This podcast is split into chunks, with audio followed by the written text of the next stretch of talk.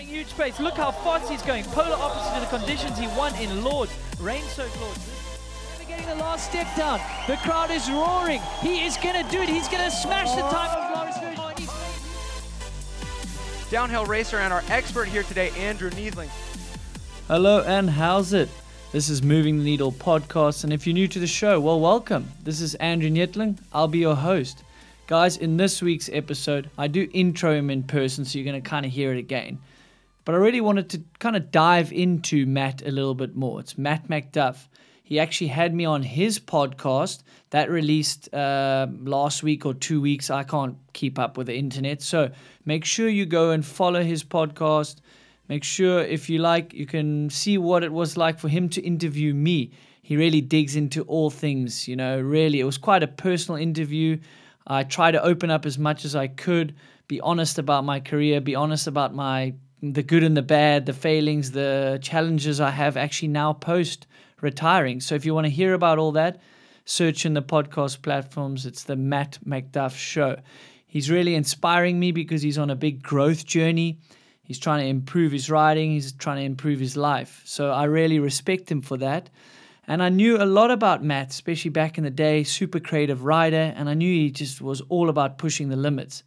And it got a bit much. He um, went out and he built this crazy loop of doom. It was actually in South Africa in Knysna, 40 foot high or something like that, and he had a most horrific, horrendous crash. He almost died it is really um, almost a miracle that he's back riding and pushing the limits like he is now.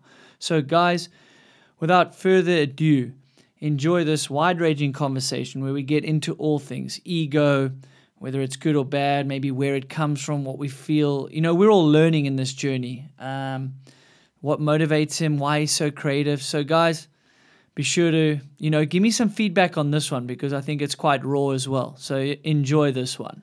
Well, podcast fans, I've got an interesting one, a crazy one. It is none other than his Skype name is McDoobs MacDuff. I know him as Big Egg MacDuff. He's become so famous for this infamous 40 foot loop of doom, but I knew him from before that. He's one of the most creative riders out there.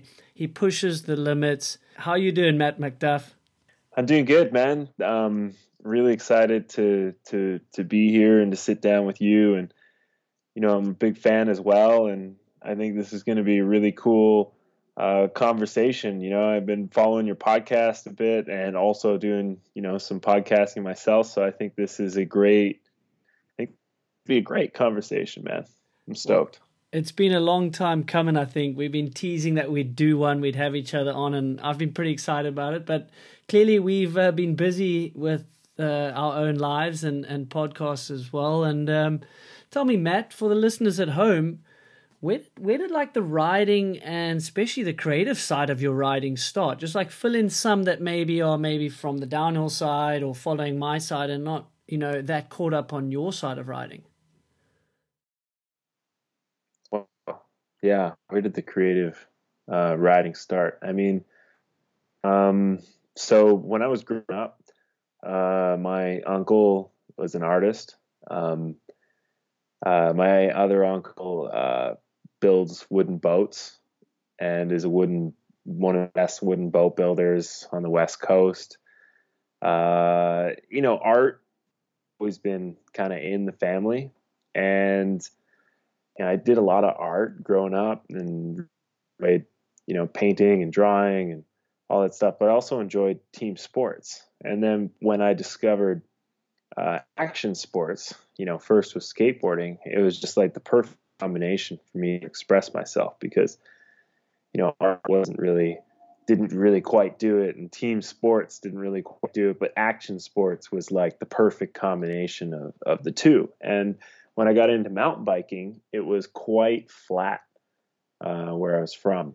Uh, luckily, we had a, a neighborhood woods with some with some hills, and you know, all I saw was Kranked five and uh, you know mo- movies like that so we just got out there in the woods and started building jumps and doing whatever we could just to be like the movies but quickly you know as my riding progressed um, i kind of felt like there was nothing uh, like like the, the the features didn't exist for the tricks that I wanted to do. Like, you know, I would um, go to the skate park and have an idea for a trick, and I just couldn't do my trick because there just isn't the right feature for that, you know, trick. So I would draw it down, and you know, basically would happen for for years and years, and then eventually it just became so much that I had to start building stuff in the woods and build these, uh, you know, these these features to do tricks,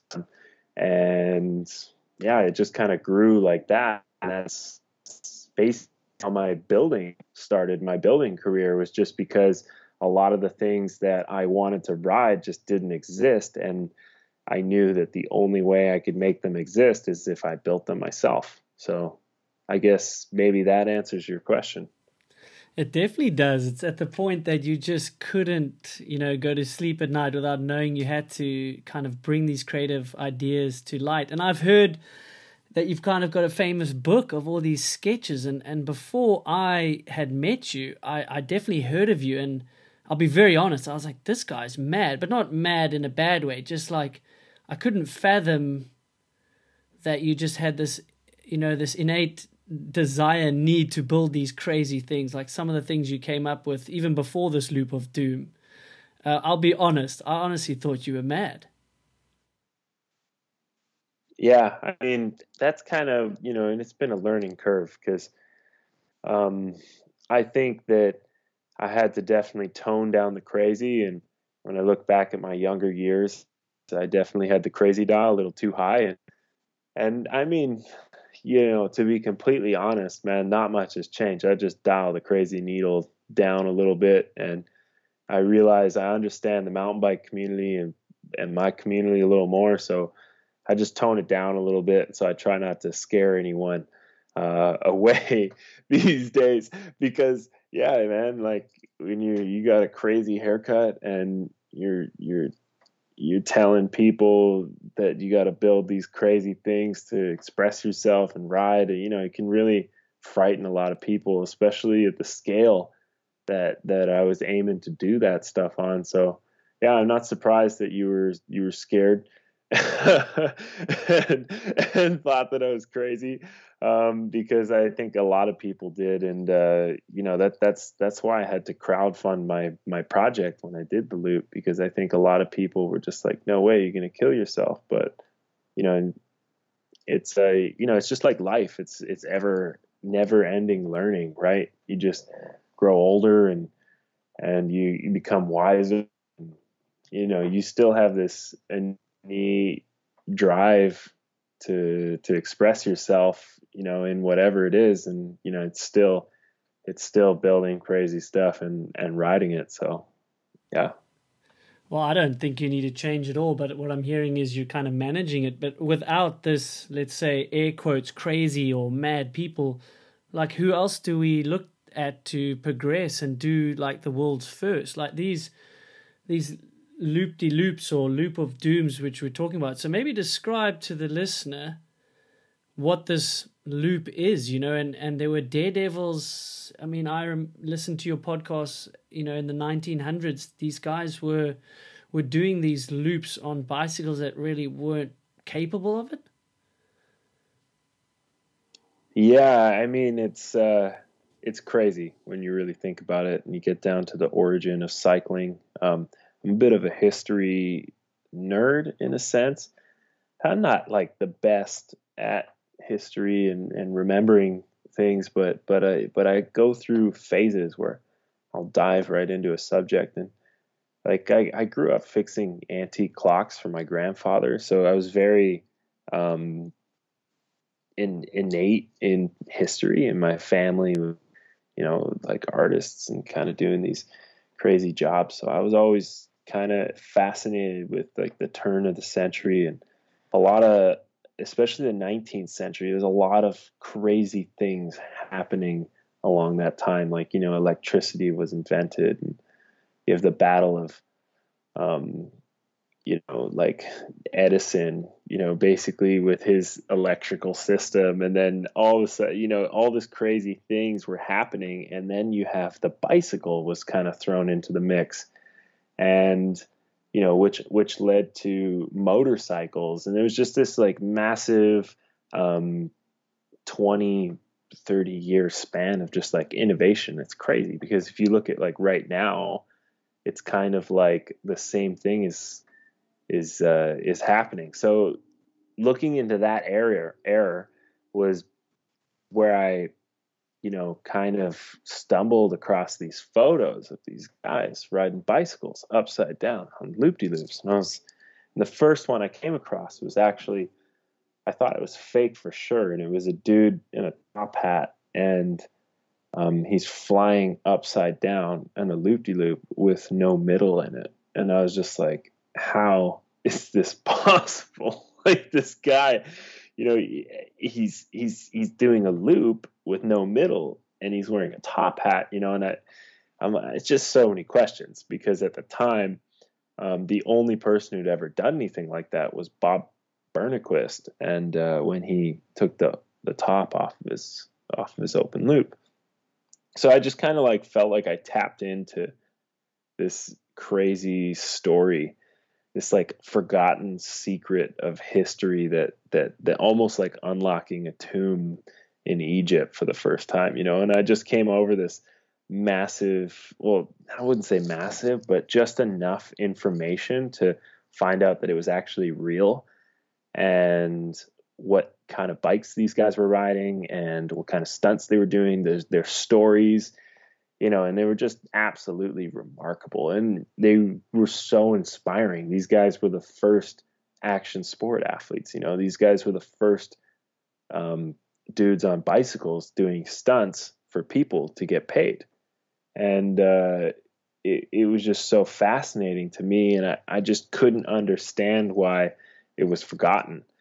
So I wanted to bring it back, you know, and kind of pay tribute to these guys and see how I could um, see see how I could, you know, basically build off of all the work that they had done, you know, over a hundred years ago, which is which was so cool for me, and it just made uh, it just made biking and cycling just so much more fun. And yeah, I remember doing the history and and and like reading up on it, and I basically just copied their their style of, of ramps, and um, I learned a lot actually about ramp design because of these guys, and it was yeah, it was really cool. And I remember building my first one and just being like like like so scared. I had to look at it for weeks.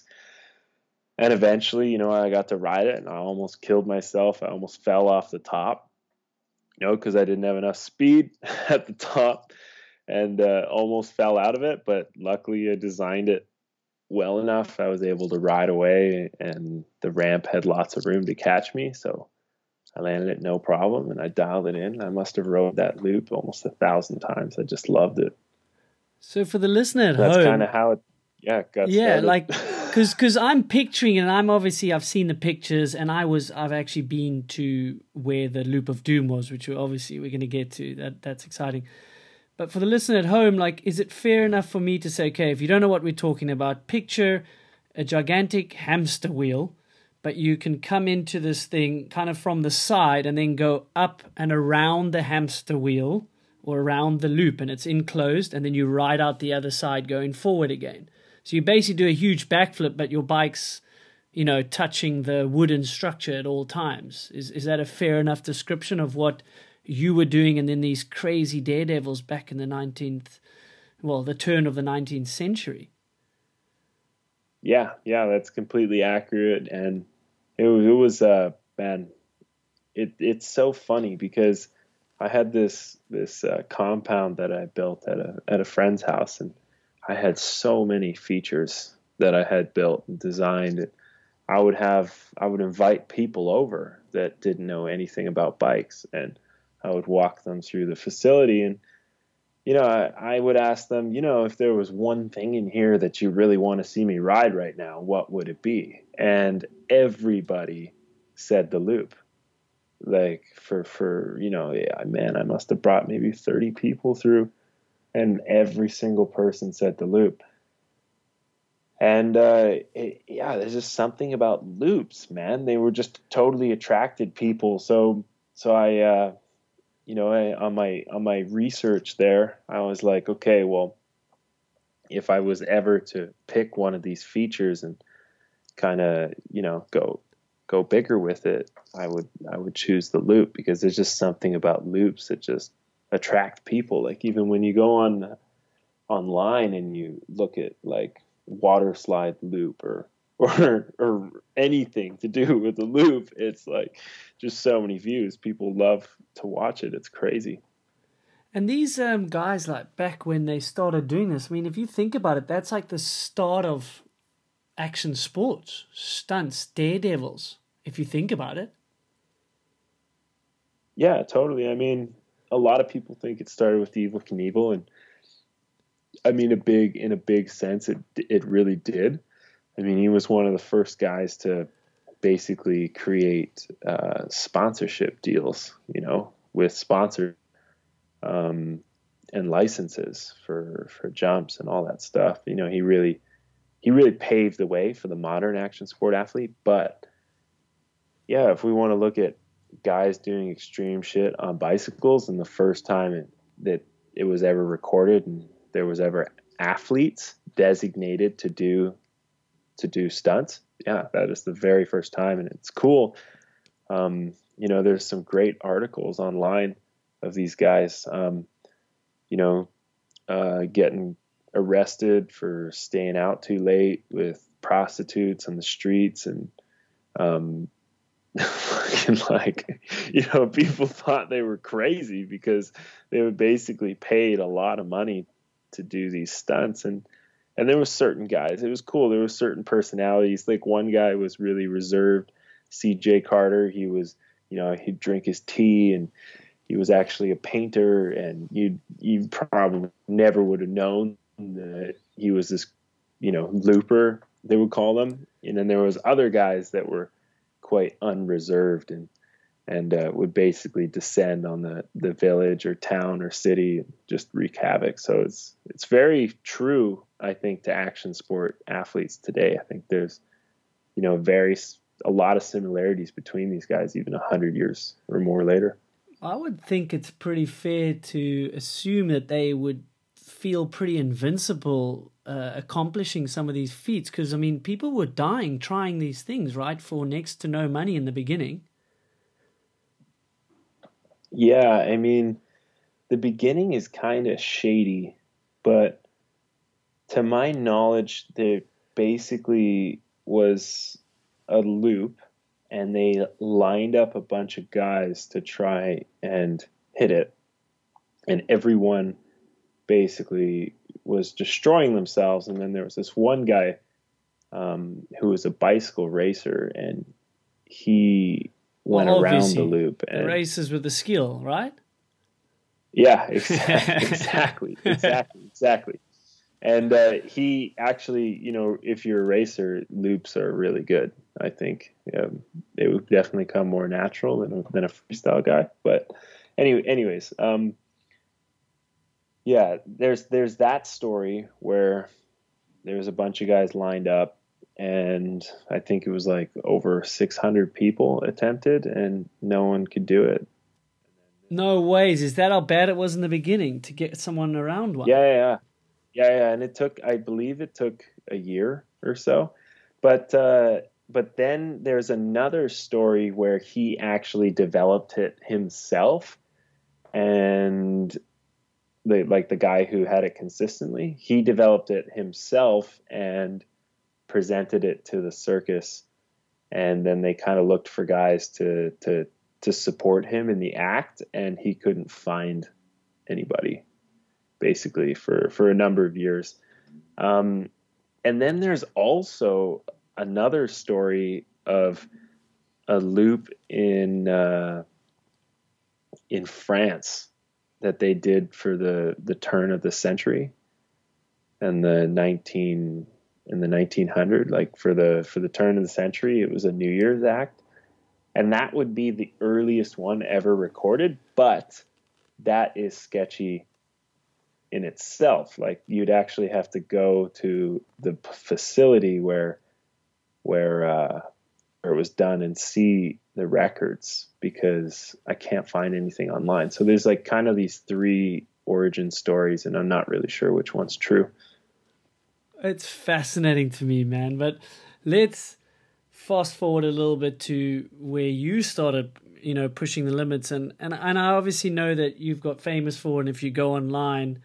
Um, we'll link to it in show notes, and, and Matt has got videos up there. Um, the loop of doom that you set out to to do, and I, you've obviously been made famous for. And I think this reflection you're doing and what what it's forced you to become and and grow as a person is going to be what you're actually known for in the years to come. But start helping me understand when you were just like couldn't get away from this idea to push the limit and build this huge was a 40 foot high loop of doom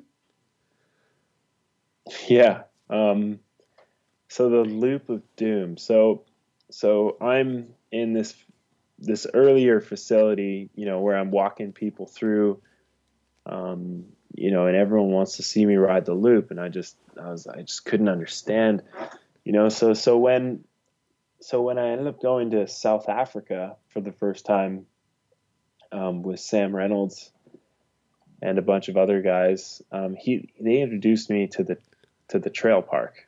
And there's this guy there, Rob, from the trail park, and I remember with um, we were building this like you know we were hooking up with the guys from Monster Energy, and they were like, yeah, there's this guy from the trail park, and he wants to build you some jumps, and at the t- time.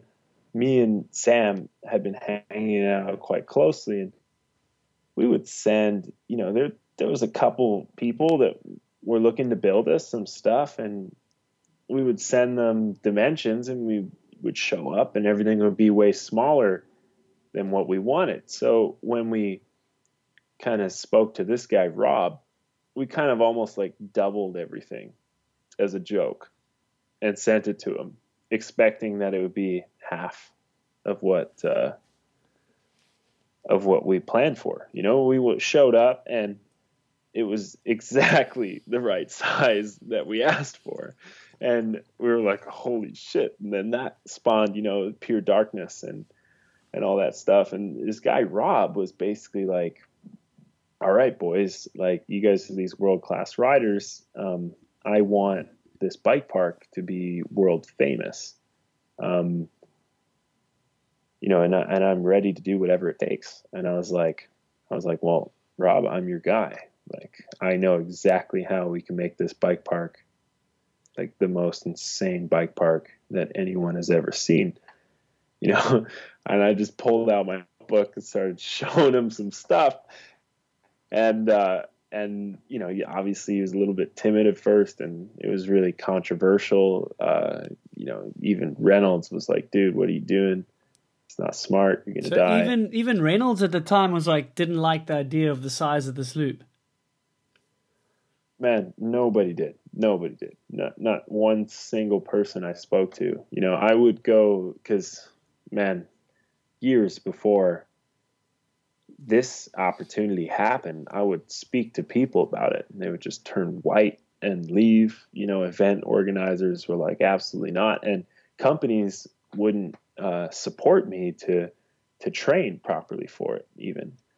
You know, and so it's kind of hard. You know, as a young man, you're kind of growing up and you feel this this deep need to prove yourself, but also this calling to like do this stunt, you know, and or to ride to ride these loops, you know, just like the just like the forefathers and the original guys of action sports. So it was a tough it was a tough situation for me because obviously, uh, you know, like Reynolds is really intelligent and all my friends at Ride are really intelligent. And when all of them tell you to do something that like not to do something that in your bones you feel really strongly and, deeply to do it's like really yeah it creates some some turmoil for sure. But anyways um, rob was like hell yeah let's build this loop. So I uh, I made some pretty, you know, big, big moves and put all my chips on the table and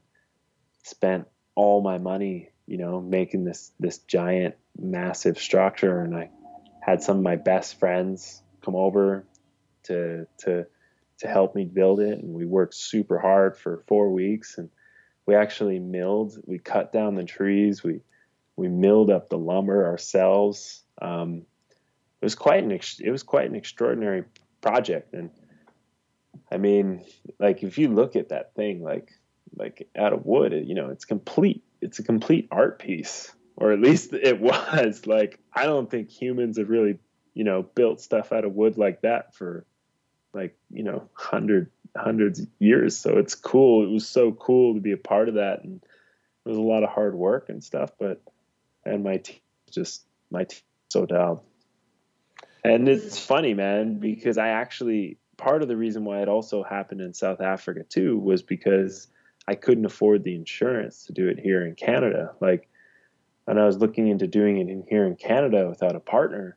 Um, just the insurance alone, you know, would have cost the whole budget that I had to build the thing. So, what like in invent insurance or health insurance? Uh, like yeah, invent insurance, like just ensuring the landowner that, you know, that someone can do the craziest stunt of all time in mountain biking.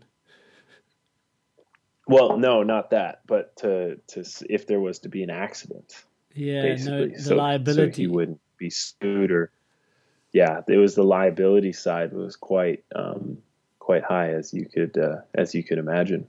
So walk me through when you so people must obviously Google it and we'll link to the YouTube video and the pictures. It's just I, I, I physically in person saw the thing.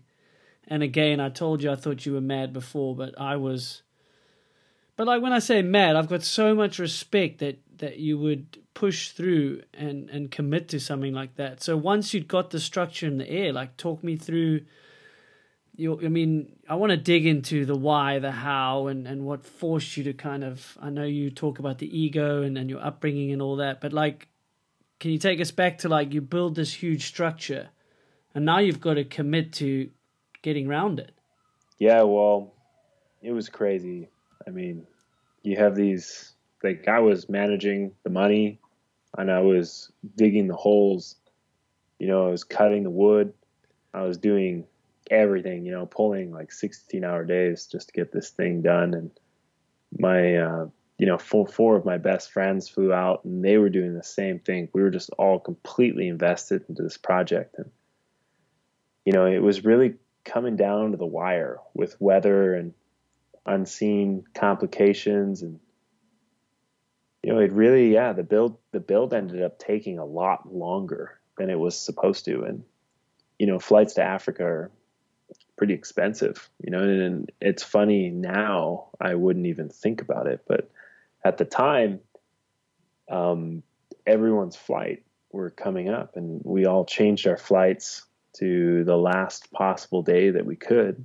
And the night before we had to drive back to Cape Town to get our flights was the night that we finished the loop. So I had like a morning to basically like tee this or just leave it there for a very, very long time. And it's crazy now. I remember we were supposed to go shark cage diving in the morning.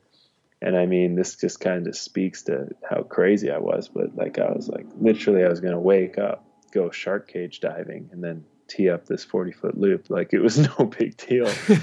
and uh, thank God thank God shark cage diving got canceled. And uh, I was just there with the loop, and I remember being just so exhausted. I remember waking up in the morning and it was raining, and I was like, "Thank God I can finally sleep in," because, you know, before that, I think it'd been, you know, almost a month of just straight work. So, you know, you, a lot of things happen to you when you're working so hard. You're not sleeping right, eating right, like and you're obviously under a lot of stress, you know, it, it begins to taint your thought process. You know, so as a young man, I was really up against all the odds. Like everyone was telling me I was going to die. Um, only my core friends thought I was going to stick it. And, you know, it, just building the thing alone without any energy drink sponsors or, you know, real support was that, that, that in its, that in its own right is, is a feat in itself, you know, and just bringing it into existence and then, and then, and then only having like a morning to to really like scope it out and, and go for it, you know. When I look back at that, it's just like it's just so crazy. Like, how could you expect anyone to succeed um, in that type of environment, you know? And I, I don't even know how I lived, man, because it's crazy. Because when I remember being up at the roll-in, and it was just like, are you going to let all these people down? You know, of course not you know you're you're not going to let these people down and are you going to are you going to walk out of here like and not give this thing a go like a lot of riders or athletes you know will tell you that you know if you don't give something 110% you know it'll keep you up at night. And i just i was just ready i would rather you know i was much i was ready to just give it a try and and then to you know walk away without without trying it. So i just i just had to try it you know had you like at any time like thought about the consequences or were you kind of just so gung-ho about trying it and maybe lack of sleep so you're not making good thought process good decisions? Like did you did you have a process where you're like shit i could really get hurt here but like i'm committed to this. Like i'm i accept the consequences yeah totally. You know it's crazy. But uh, yeah, man, I was I was ready for all the consequences. Wow. Um, I thought about them quite often, and I was ready. I was ready to accept it, man. I thought that I figured it out. Um, I thought about it for so many years that uh, in my head at that time, there was just no way I was going to crash. Like I was already around the thing. I was already selling this thing to like shows, I was already saving my money to buy land. You were already I mean? and famous like was, and getting all the girls. I was miles. Yeah, dude, I was miles ahead, you know, and uh, and and uh, and uh, yeah, I fully accepted all the consequences, which is funny because you know you, you I would run through all these mental exercises and and accept the consequences or, of what I thought of the consequences. But you know, it wasn't until I uh, I I flew out of the thing and I was flying through the air um, that I you know really had a deep regret for uh, for you know not taking life more seriously. Basically, you know, like you, I remember flying through the air and just being like, really, man? You know, this beautiful thing, this beautiful life, you just fucked it all up. Did you, you honestly had the time to, in the air while you were, because like for the listener that hasn't seen it, he you crashed out at the very top. You had the time before you hit the ground to process and make these sort of thoughts. Dude, it was insane. Like I never experienced anything uh, so violent in my life, and I uh, I, I don't think many people do and live. And, um, you know, just the forces that my body was under inside the loop. And when I got to the top, it just, all of it, like, just multiplied. And, uh, I, I actually punched myself like like in the face thrown against the handlebars like basically just you know thrown against the roof of this structure because I was going way too fast. And um, yeah, I remember like the big hit at the top, and then all of a sudden, like you know, you, your head on the handlebars, and then by the time I was looking up um, and came to my senses, I realized that I had left the loop and that I was in the air.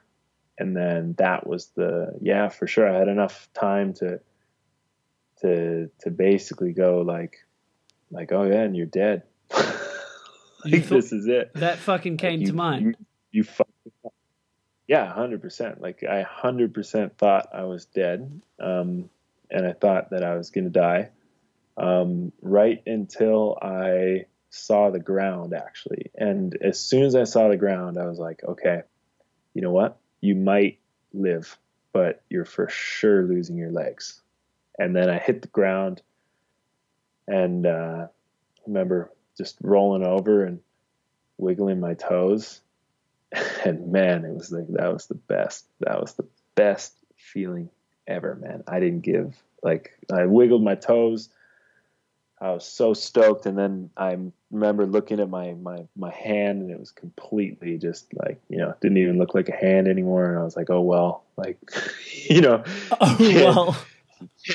can't win them all, you know, but at least at least I got my legs and it was crazy, man. Like, you know, it was really a deep regret that I felt, you know, one for not respecting life, but another for letting all the all of my friends down that were were there that day. You know, I really felt a deep responsibility to to them and all their their their efforts that they, you know, put in to help me get this opportunity and I felt like I really blew it. And yeah, I had a deep, deep regret. You know, you can ask any of them.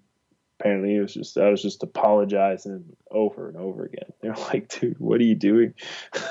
I'm so, you know, they were just happy I was alive. Yeah, I'm thinking like there's no ways any of these guys uh, regret any of helping you, and and they didn't need you. They just wanted to support you, whether you did it or didn't. I mean, they would be happy if you did, happier than seeing you on the ground. But that's funny how you're processing like how bad you feel that that you haven't done it for them, but they not there for that. They didn't give a shit. They just wanted you healthy. Yeah, totally. And it just speaks to the brotherhood that we bonded, you know, the brotherhood that we had. Like, you know, these these guys were going to war for me, man. Like and uh they really sacrificed a lot and really worked hard, like way harder than than any guy should work. Um and yeah, I really I felt a deep responsibility to them, you know, and uh yeah, and they were, you know, they were obviously stoked I was alive and stuff, but they definitely, you know, everyone had a little bit of PTSD for sure after that. What what was It's crazy, you know, like, oh, yeah, sorry, what were you? No, no, no. Uh, please carry on on that. Like, I'm wondering what the trauma was like and, and the aftermath of realizing you could have died, but you didn't. Well, you know, personally, I'll start with well, I'll start with others. You know, like when you see one of your close friends, like you know, almost die, or an horrific accident, someone you really care about, family member, whatever it is, when you see it with your own eyes, it's a tremendously horrific experience. You know, that's what happens when guys go out to war and they come back from war. You know, it's it's post traumatic stress disorder. It's when you know someone you love is is uh, you know killed or almost killed. It can definitely fuck you up. You know, and I think a lot of people were fucked up from the accident. Like it, it's really the footage is terrible. It's just watching someone die. You know, and on a personal level, it was hard for me because um, Kelly McGarry died. I remember, and it was just like it was just like he died like riding his bike. I think you know just climbing a hill, and his heart just gave out. You know, and I, I could be wrong about that, but I, that I think that's how. Do you, do you know how he passed? Yeah, I mean, there were complications, but he he was out there on, on Fernhill, as far as I know, New Zealand, yeah. Um, and and yeah, he wasn't doing a, a crazy jump or stunt or anything, yeah. Yeah, so here we have, you know, Kelly McGarry fucking dies, and I'm alive. I'm like, how am I still alive? this makes no sense. You know, I had a very uh, kind of uh, I just couldn't believe that I was alive and that I deserved to to be alive after um, how I basically treated life, you know. And there was just so much more that came out of that, and also, you know, coming home with with no money, you know, zero zero dollars, um, completely broken body, like everything was everything was broken, and then you know my my family had to look after me and and bring me back to to health. And you know at the time you know obviously now everything's fine. I'm healthier i'm stronger than ever. But you know at the time um it was quite serious. The injuries were really serious you know the like it was looking like uh i was going to have some serious pain for the rest of my life my wrist my my my right wrist was never going to work, and my right leg um, would be, you know, completely, basically like like a peg, you know. like, you know, no ankle movement, just a peg. So like running was out of the question, riding was out of the question. You know, you're never gonna hang on hang on to handlebars. So like this whole, you know, we all have these uh, thoughts you know, for our future, these projected thoughts, you know, of what you think your life could be, you know, what you dream your life could be. And, you know, at that moment, all of that was, was taken away and it was, it was very, it was very difficult. And, you know, like any, any, for, for any man in particular, it's, you know, we want to support the tribe and to be, uh, to be someone who takes a lot of energy from the tribe, you know, because of some actions that they did. Uh, it, it, was it was really hard to uh, to to deal with, and I'm sure you could relate. You know, being hurt. Yeah, but but not on not on that level. But I can imagine there was a lot for you to process. Obviously, you're back loving your riding again and, and you've started a podcast to take people on this journey and you've been so authentic and, and sharing so many reflections that, that I've learned from already. So I thank you for that. And I think it's really courageous to do like the serious thinking because you could just come back from this and your body starts working again and then, you know, manage some of this ego and, and get back to trying to take on the world. But it seems like you've really processed like why you went out and did it. And you've quoted things like you know if the cameras weren't there or people weren't watching like you wouldn't have even gone for the loop. Like you, you've really made a an understanding that there was this ego and like um, need to kind of i'm not sure what the correct word is. Maybe you can help me with that on like you know the need to be the man yeah like to get famous and to kind of like show people you're the shit like I understand that. Like I, I race at the top level and you know, the ego gets kind of pushed on you as well, even though you're normally just there to kind of work on a goal and get better. But you know, there's there's things that come with getting better, and then I'm wondering what you're chasing. So yeah, help help us understand that for for the listeners at home.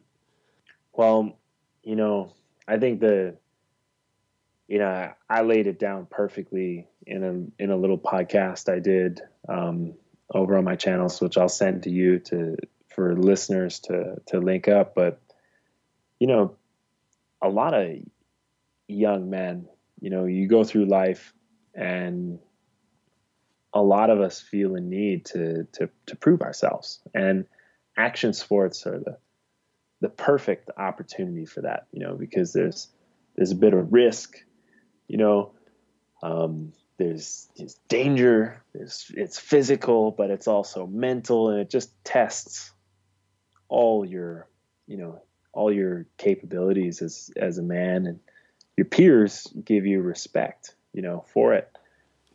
So i was basically addicted to that and it started out small it was a small addiction where um, it, it was just the guys in the neighborhood and eventually it grew to the whole mountain bike community. and when the mountain bike community wasn't enough, I was like, fuck it, I'm going for the whole world, you know? and, uh, and, and, and that's what I did. I went for it, dude. And, you know, maybe I was, I, I think in a, in a, in a sense, I was pretty close and I was definitely on to something, but it was just for the wrong, it was for the wrong reasons. And, it was i'm so thankful for that day that i crashed because it really forced me to take a big step back and look into myself as a man and you know do some serious growing and answer some some big questions you know and it was almost like until i didn't answer those questions i wasn't going to get my health back and you know in hindsight if i look at those times and who i was and if I was to land that loop that day, you know, for sure, with all the the you know, if I would have became famous, if I would have gotten super rich, you know, I, I definitely would have turned into, you know, a terrible guy and probably died, you know, years years later, you know, just like you know, like probably would have been like a Ryan Dunn, you know, driving a sport car super fast and crashing, whatever. Now, I mean, it's hard to say what would happen, but I like to think that the universe is out there looking out for you and it's got your back and and uh, definitely, definitely much more equipped these days to to handle all that stuff after going through all that experience. You know. So you kind of believe it's like the universe way of like slapping you in the face kind of giving you a check to check yourself? Well, you know, dude, we all need, we all think we want things, right? Um, we all, you know, like let's just use fame for instance. You know, growing up, you're like, damn, yeah, man, being famous would be so sick. Get all the girls, you know, blah blah blah, money, and then, uh, you know, what does that really look like in real life? a lot of people who are famous, you know, it's it's one of the toughest uh, jobs on the planet, just to stay mentally focused and and to not lose your mind and go crazy when the whole world is just wants a piece of you, you know. A lot of people when fame and fortune you know comes into the picture they they just can't handle it and it destroys them so you know, yeah, let's say the universe or whatever it is kind of saves them from themselves, right? We all want and desire things that, you know, maybe we don't really want because we're not looking at it deep enough, you know? And uh, I definitely didn't want to be rich and rich and famous. I was looking for for for other things, you know, and uh, yeah, you just you, just figure that out when uh, when you broke your legs and and uh, you're lying you're lying down and you just got a lot of time to think, right? I hope you slapped me across the head before I need to fall out of a loop of doom to figure out what I'm running from. But I think we've touched on the ego a bit, and and we've shared. Like, I think we've read similar books on it, and and uh, I think later in my career it was like good and bad to understand the ego and maybe it was maybe the downfall of when I started moving away from racing. When you're associated when you associate yourself with your results or these feats, right? Then there's always going to be a time when you're not fulfilled or unhappy. But I do believe you need a certain amount of ego to create success. It, it's like a driving force, but it's about managing and being aware of it. And I think it comes with age. Would you agree that like you need a certain amount of ego to want to do things that have never been done before? Man, I think you know we got to start with like what's your definition of ego? You know that there's there's so there's there's there's so many. You know, I, I would love to hear your definition and then yeah, fair and enough. Maybe I could speak to I that. Mean, I think geez, if you just put me on the spot now, ego, the driving force. I mean, a little bit of is is the validation of wanting to to be validated, to feel good, to be better than someone. Um, yeah, I haven't really taken the time to really define it for myself. I guess. I guess I know of the term. I know when it. I know when it rears its head. If that makes sense. Like I think there's Yeah, healthy totally. ego and, and unhealthy ego, and there's a reason you do things. So, to try to define it, for me, I know when I'm showing off or what I get from doing something, you know, that's for the end result and not the process. That to me is the the kind of the ego, you know, kind of ignoring the reality because you just want to win something at all costs. I think that's a that's a kind of a dirty place to go. Yeah, totally. And that leads to complete misery. I've seen it with so many people. Um, you know, life is just too good, man. Like, you got to enjoy it. And when you start sacrificing, you know, big things in life that give you a lot of pleasure and energy for seconds or for, you know, minute gains, it's definitely not worth it. And your ego could be a big part of that, but you know, who knows? I think it's I think it's maybe lack of ego that could be a part of that too. You know, it really depends what your definition of it is. I think to me, like ego is your identification with yourself. Um, you know, it's it's it's it's you, right? And if you turn that up, it's not good. Too much self, it's, it's not good, you know, and not enough is also not good, right? You get trampled. Um, no one listens. So I think it's a knob as a man, and it's really important to know who you are and what your values are and your principles and um, and the direction in life you want to go, so you can partner up with others and and uh, make sure you're not getting pulled in any directions that don't lead to your happiness and ultimate well-being and ego is you know it's definitely it's definitely a part of that you know like i think a lot of younger men tend to to have that knob pretty high but you know they're also trying to figure out who they are and what those principles are and and their values so that when they get a little bit older they can turn the knob back and and uh, you know support the the tribe or their family or whatever. And you know i think the danger for a lot of action sport athletes is that or athletes in general is just that um, the ego knob never gets turned down because it just basically you go through your youth and it's all about you getting good. And then when you as soon as you become a professional the it just becomes more about the athlete more about you and ever you got this support system basically supporting the athlete but those those years you know those those 20s are really important growth where the man is supposed to kind of switch to you know the switch to the we you know away from the i to the we to supporting you know family supporting friends becoming a man. But what kind of ends up happening is the action sport athlete or athletes in general they don't necessarily go through that and it's all about them. And then whenever the success falls off or, or whatever it is the career starts to slide the support system leaves and then you basically have a, a, a man in his 30s who's about as mature as as an 18 or 19 year old if you, if you know what I mean and then that that could lead to that could lead to It it makes sense, Matt.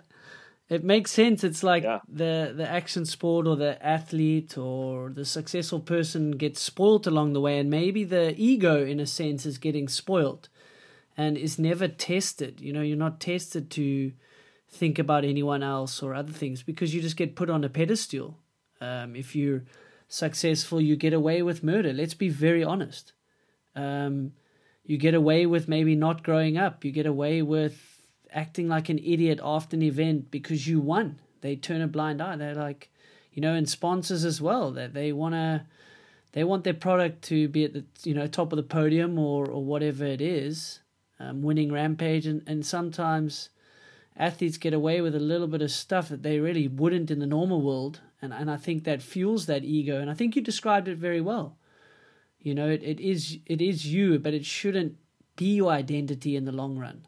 Yeah, I mean it's I mean there's so many different ways to describe it, and like you know I'm not I don't have a degree in these uh, in these areas, you know, but I think actions. I think that's more like I've seen that more in athletes. You know, action sport athletes tend to not, you know, be like that because the support system is much smaller and you know i think i think it can go either way really you know like sometimes action sports and becoming professional athlete can just fuel a man's kind of evolution and sometimes it can really stunt it. But yeah it's it's interesting to to talk about it. And in my case in particular the the loop definitely uh the definitely you know i would say put the jet fuel on uh, my personal evolution as a man yeah like i've always so when speaking about it, so I've always related back to this story or something that helped me explain it, and and it goes back to say Lance Armstrong or or many a president that has,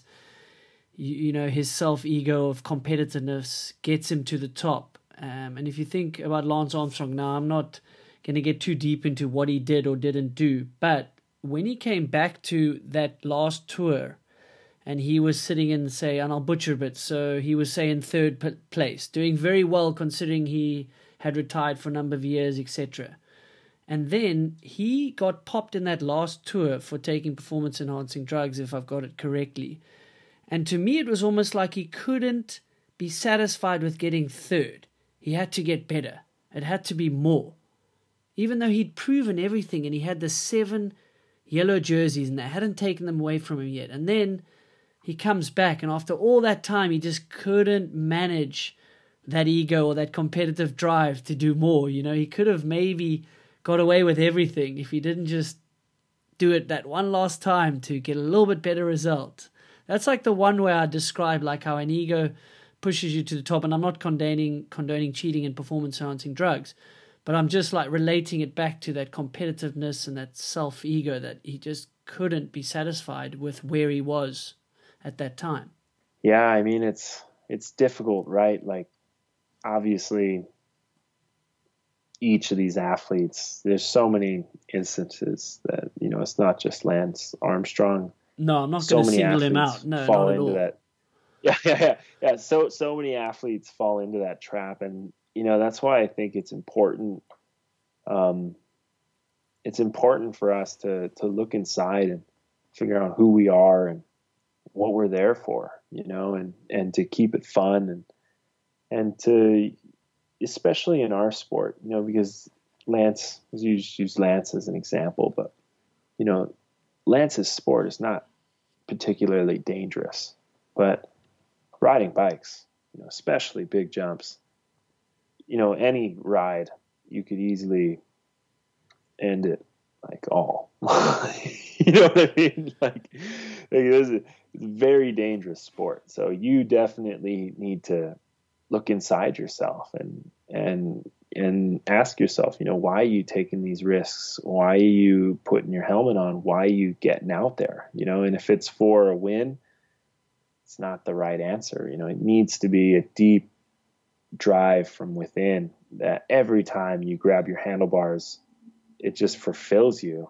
And that's the only thing that's that's worth it, you know a lot of people, especially with the sponsorship dreams and all that stuff, you kind of forget about it. But I think ultimately, if you're to have a career of any longevity, um, it's important to connect to that and and understand um, why you're doing it, you know, and and also that will lead to you just being authentic. And in a world where there's so many cameras, there's so many people watching. Um, authentic, authenticity is is really what's valued by these brands. So, you know, it's really important to to, as an athlete to connect to your uh, your own authenticity and your own love and you know get away from from uh, from the results of that. And for for some people there's some people that are you know that it's completely lined up you know to win.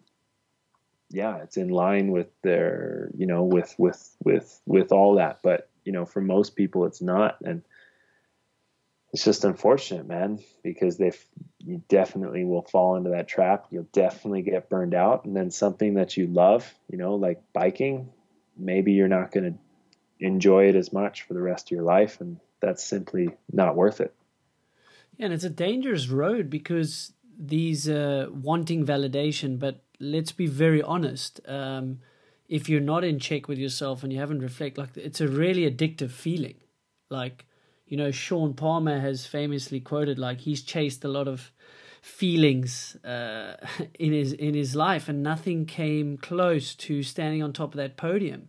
You know, and obviously you have to be uh, yeah, really mature to to be able to reflect and understand that it's not maybe a true feeling and it's not your your whole self worth, but it is an addictive feeling. Let's not hide from that. Like when you were young, like it it did give you that good feeling. Maybe it was a bit empty, but it's pretty easy to see why people kind of do get addicted to it. Yeah, I mean it's so easy, and like any addiction, you see where it goes. Um, I now know I don't know when the last time you saw Shaun Palmer was, but dude, I saw him last year. He's not doing good, man. He's he's pretty much addicted to alcohol, uh, drunk all the time. Um, hangs out with Cam at, near Cam Zink's property, and he's pretty much just looks like an old homeless guy. you know what I mean? And he's he's a perfect example of uh, you know of of of uh, you know getting addicted to the wind for sure. I mean, and so so much more. Obviously, everyone's different. You know, people are really complex, and we're talking about these kind of overarching, uh, you know, trends that we see that that definitely don't apply to to everyone when we get in there with a microscope. But yeah, dude, Shaun Palmer's not doing good now. That's for sure. Well, um, if he does hear this, I'm I got mad respect for him, and and uh, I've hung out with him years before that when he came back to the circuit. So I'd hope to connect with him. I'd love to have a chat with him. He's he's still one of my biggest idols, and um, we feel for you, buddy. Like if you're going through hard times, like man, it's it's tough. Matt, I'll tell you that. Like switching from single-minded focus on one thing, like you know he was doing snowboarding, and I'm not singling out him, but even myself, like you did one thing in life, and that was train, prepare, be as good as you can for one goal. And then when that stops, you've got to find your way in life. And, and it is a lot more difficult than I think people people know unless you've been through yourself. So I can understand where you you kind of want to numb the pain a bit of of not having that goal and, and maybe not standing on those on those podiums. You mentioned the word fear uh, and that the sport is so dangerous. Like, what are your thoughts on on fear and maybe dealing with it? Damn, that's a that's a good one. Um, first of all, like, yeah, if you guys have any, if you guys are stoked or looked up to Shaun Palmer, you should for sure write him a message. I don't know how you can reach him, but yeah, for sure, reach out to him and give him some love for sure because he could definitely use it. Um, fear, uh, yeah, fear is fear is a cool thing, you know. And my thoughts on fear have recently changed quite a bit. I read this this book, um, and I'm not sure what it's called. Maybe I pull it up my phone. But this this book basically forced me to challenge the the whole way I thought about fear. You know, the whole basically our whole lives. You know, we're told not to be scared. You know, oh, don't worry, you got nothing to be scared of um, that's not that scary. Well, the problem in our sport is it is it is really scary, and now how I deal with fear is you know I use it I try to use it as an energy source. You know, whenever it comes up, to try to identify it and feel it to its fullest, and try to. I always try to be more analytical, like get some get some sort of uh, data behind the fear, you know, because I feel like a lot of the times our fears are irrational, but unfortunately in in action sports that's not really the case. A lot of times your fears are hang on, you know, because what you're doing is really dangerous. so you got to collect the data to support um, to support, you know, basically the the the fact that you're going to survive. And I mean, for me, a lot of that will be just be the work, putting in the work, getting strong, you know, um, and then just repetition and repeating and just going. So when I'm in the moment, when I put myself in that moment, um, oh, and and dude, and recently, uh, recently, uh, um, visualization has helped a lot to deal with fear. Um, and when I put myself in that moment, you just you just know, and you feel the fear, and you're like, all right, you use it to take it to the next level. Try to get some sort of accept, acceptance in there, you know, kind of accept your fear because it, it really helps. You know, you're scared of a certain thing happening to you. Maybe it's uh, missing the landing, breaking both your legs, and then you look down at your legs and you're like, God, legs, I, I love you. You're, you're, you're pretty strong and and and I just you know and you know if I was to break you on this jump, I'm you just explore that where that fear goes and then you accept it fully and use it use it as a you know as as an energy source. Of course, if your brain is working good, um, you won't break your legs. You'll totally stick it and you'll kick ass. But if your brain's not working good, you know, and you're not making good decisions, yeah, you're gonna break your legs. So, yeah, I mean that's kind of a long-winded answer, but it changes all the time. But but right now, I deal with fear the way I deal with it, and I, I feel it and I use it as power.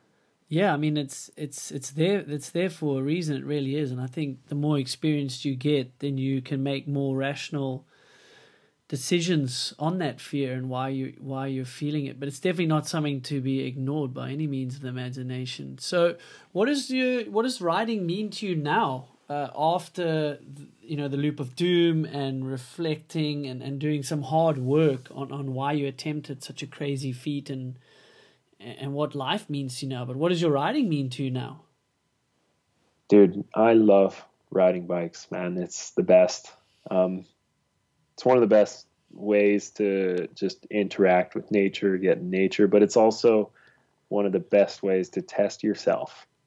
And what is riding to me now? You know, it's it's in so it's so many different things. You know, and I recently watched a Craig Kelly documentary and, and a lot of people asked him, you know, what's snowboarding to you? And he was like, dude, snowboarding's like life because sometimes it's fun, sometimes it sucks, and sometimes it's just fucking hard work. And I'm like, oh my God, riding bikes is life, you know? Sometimes it's fun, sometimes it sucks, sometimes it's hard work, you know? It's like life. It's the same as life, man. And it's awesome, dude. I, I I've never loved riding so damn much. And maybe it's because, well, most likely it's because it was all taken away from me. And I always try to remember how lucky I am every time I grab the handlebars and I don't feel any pain. Um, it's just extraordinary, man. I love it. And I'm so inspired by what the heck is going on in the sport. Like I watch um, Emil Johansson you know, uh, Soderstrom, who you had on the podcast, which was an amazing, amazing episode, by the way. Um, you know, uh, Rheeder, um, Tom Van Steenbergen, like, dude, you know, Reynolds, uh, Nico, dude, I'm just, I'm just so inspired. Andreu, I'm, I'm, I'm inspired. Like everywhere I look, every time I turn on my phone, I just see all this crazy stuff, and it just, bef- you know, before I used to see it, it used to kind of give me bad feelings, like, oh no, I better step my game up. Like, oh my god, um, I'm not going to be the man. But now it's just completely turned into inspiration, and it makes me excited about like paying attention to where the sport's going and how I can contribute to it and and uh, yeah and I, I never like to ride more than than I do now. It's crazy. And I'm I'm almost 30 years old. It's insane. It's like you've you've got a big sense of gratitude it sounds and you've got to remind yourself like if you're like this guy says sometimes riding sucks or it's hard work but you kind of force yourself to go hey I've got a second chance at this it seems. Yeah I mean it's not even forcing. Like you know it'll be it, honestly dude it's insane. Like just like you you know uh, I've gone through the death of being an athlete twice. And and and it's just you know it can be really tough and be really uh, struggle. And for some reason the sport just keeps keeping me around man. And it feels really good you know to, to start getting the love. And uh, especially now you know with, with all my new partnerships leading into next year and and uh, all the the projects I got lined up and it, you know it's it's truly amazing like like you know I'll be completely honest with you I can't believe it but dude I, I'm bringing it harder than ever right now and it's it's uh it's it's a beautiful thing and I, I love it more than ever you know and I'm not um uh I'm not like uh, distracted by stupid things anymore. I got this wise, wiser brain, you know, that's still learning lots, but uh, yeah, it's a, it's amazing and it's exciting. Like dude, riding big jumps, like what's better than that, you know? Like that's something I'm gonna do for, you know, hopefully till I'm like 50. That's an addictive feeling, isn't it? Like that like nervous of like hitting something for the first time. Like I kind of figured it out. Well, I guess I did it while I was racing, but you know, you always had a goal to go fast. So whatever, if the jump was fast, you had to take it. And I always loved jumping, but seeing you guys at Darkfest, like, and like the unknown of hitting that thing for the first time, and then the feeling once you do it, like that's pretty annoyingly addictive, from what I can tell. Yeah, I mean, it's, I wouldn't even say addictive, dude. Yeah, I mean, for some people, yeah, maybe it's addictive. I don't know what it is. It's, uh, it's an extraordinary feeling, and it's just that feeling of coming up against yourself. You yeah, know, like you pushing yourself, beliefs. huh?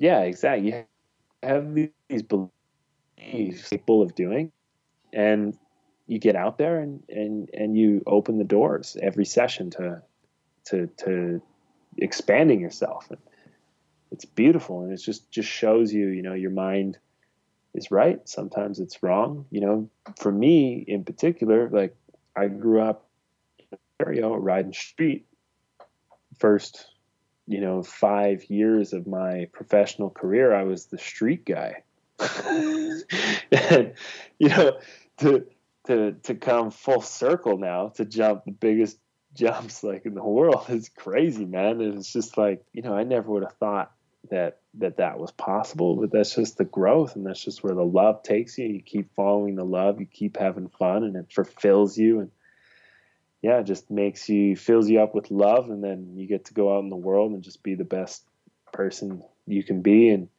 you know, my bicycle gives me that and and I would uh I would do that whether I was whether I was paid to or whether I wasn't doesn't make a difference. Matt, and for a guy that flew out of a 40 foot loop of doom, and I've called crazy multiple times on this podcast, I, I mean, you're inspiring me to, to think more, to grow, keep growing, and, and challenge myself. And you're sharing that journey um, with your podcast. Tell the listeners where they can find that and kind of like an overview of, of your journey with that. Yeah, I mean, podcasting has been great. It's uh, really just been my um, you know, my my way to give back to the community. I I've been through so much, um, and I understand that I'm not the only person going through uh, tough times and struggles. So I just wanted to open the doors of my struggle to to just share it with people and share the things that I've learned with with others and and also like share the, some of the most you know incredible stories in action sports. There's so many incredible people in the action sports community, and a lot of us don't have the um, the channels to tell to tell true authentic struggle. So I open up the podcast to basically share share the struggle, man, share the hard times, but also you know not just in a in a big pity party sense, but to share the learnings you know that led to good times and how we got out of the hard times. And it's been amazing. The feedback from the podcast has been so strong and it just fills my heart, man. Like every time I get a message about some kid or somebody reaching out about the podcast, it just fills my heart and inspires me more to to go out there and and bring it even harder and just keep living, you know. How how you find how you found the podcast, by the way? Well, I guess we'll find out on my podcast. uh, and, you, can find dude, and you can find my podcast on my Instagram. I got a link there, or you can just search Matt Macduff Show. Yeah, that's what I wanted to get at. So, listeners, it's the Matt Macduff Show. He's got really wide variety of guests, guys that have been through some really bad injuries, tough times. So, yeah, I've enjoyed it, dude. I've enjoyed seeing your journey, and like I say, you could easily pigeonhole you as this crazy creative free ride mountain biker, which they get a bad rep for. But I mean, listening to you, Brett Rheeder, uh, you guys are so thoughtful, reflective. It's not just like, oh, I'm going to hit this jump and do a 720. It should work out. Like, that's just not happening. I think it's awesome to get a look into a guy's kind of the heads and what goes on behind the scenes. So, yeah, make sure you go and check out the Matt Macduff show. And yeah, you're sending it harder than ever. So just Matt Macduff on Instagram. Where else can they follow along? I mean, uh, I mean, at the time, that's that's about it. I give a big shout out to the rise.com and yeah, and look out for uh, some some sick projects coming here in the next uh, in the next months. Um, and of course, you know, more for the future. And if you resonated with the podcast, send me a DM and I'll uh, do my best to to get back to you.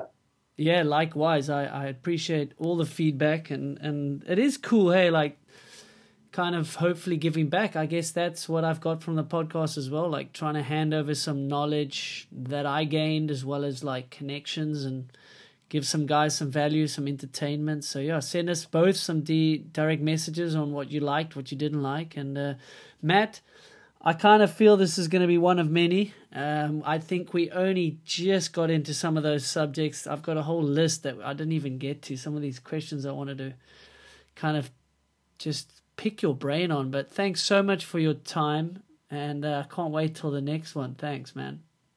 Dude, it was my pleasure. Thanks for the opportunity. Another big shout out to Matt for coming on the show. Thanks so much for making the time, Matt. Hey, and being so raw, authentic, and honest about all you went through. It must have been hard to relive some of those emotions. So, guys, you know what to do. If you like the show, share it with a friend. Make sure you subscribe, leave a review, send me a message, whatever you want to do. I enjoy it. I see all those things. And, guys, before you head out, my friends at E13 are going to hook you up if you go to the website www.e13.com, spelled out, E and then 13 spelled out, and you punch in my code, Neethling21, and it's my last name, I'll spell that again. It's N E E T H L I N G, and then the numbers 21, so two and a one. You are going to get 15% off the whole website. If you've been looking for those new wheels, those awesome carbon wheels that I run, Love those things. They are bomb proof. Hey, they make aluminium ones as well, or cassettes, dropper posts. I don't know what you need. But if you want to spoil yourself, make sure you go do that. Again, my code, Neethling21, and you go to the E13 website, you'll get 15% off. Till the next episode, stay well.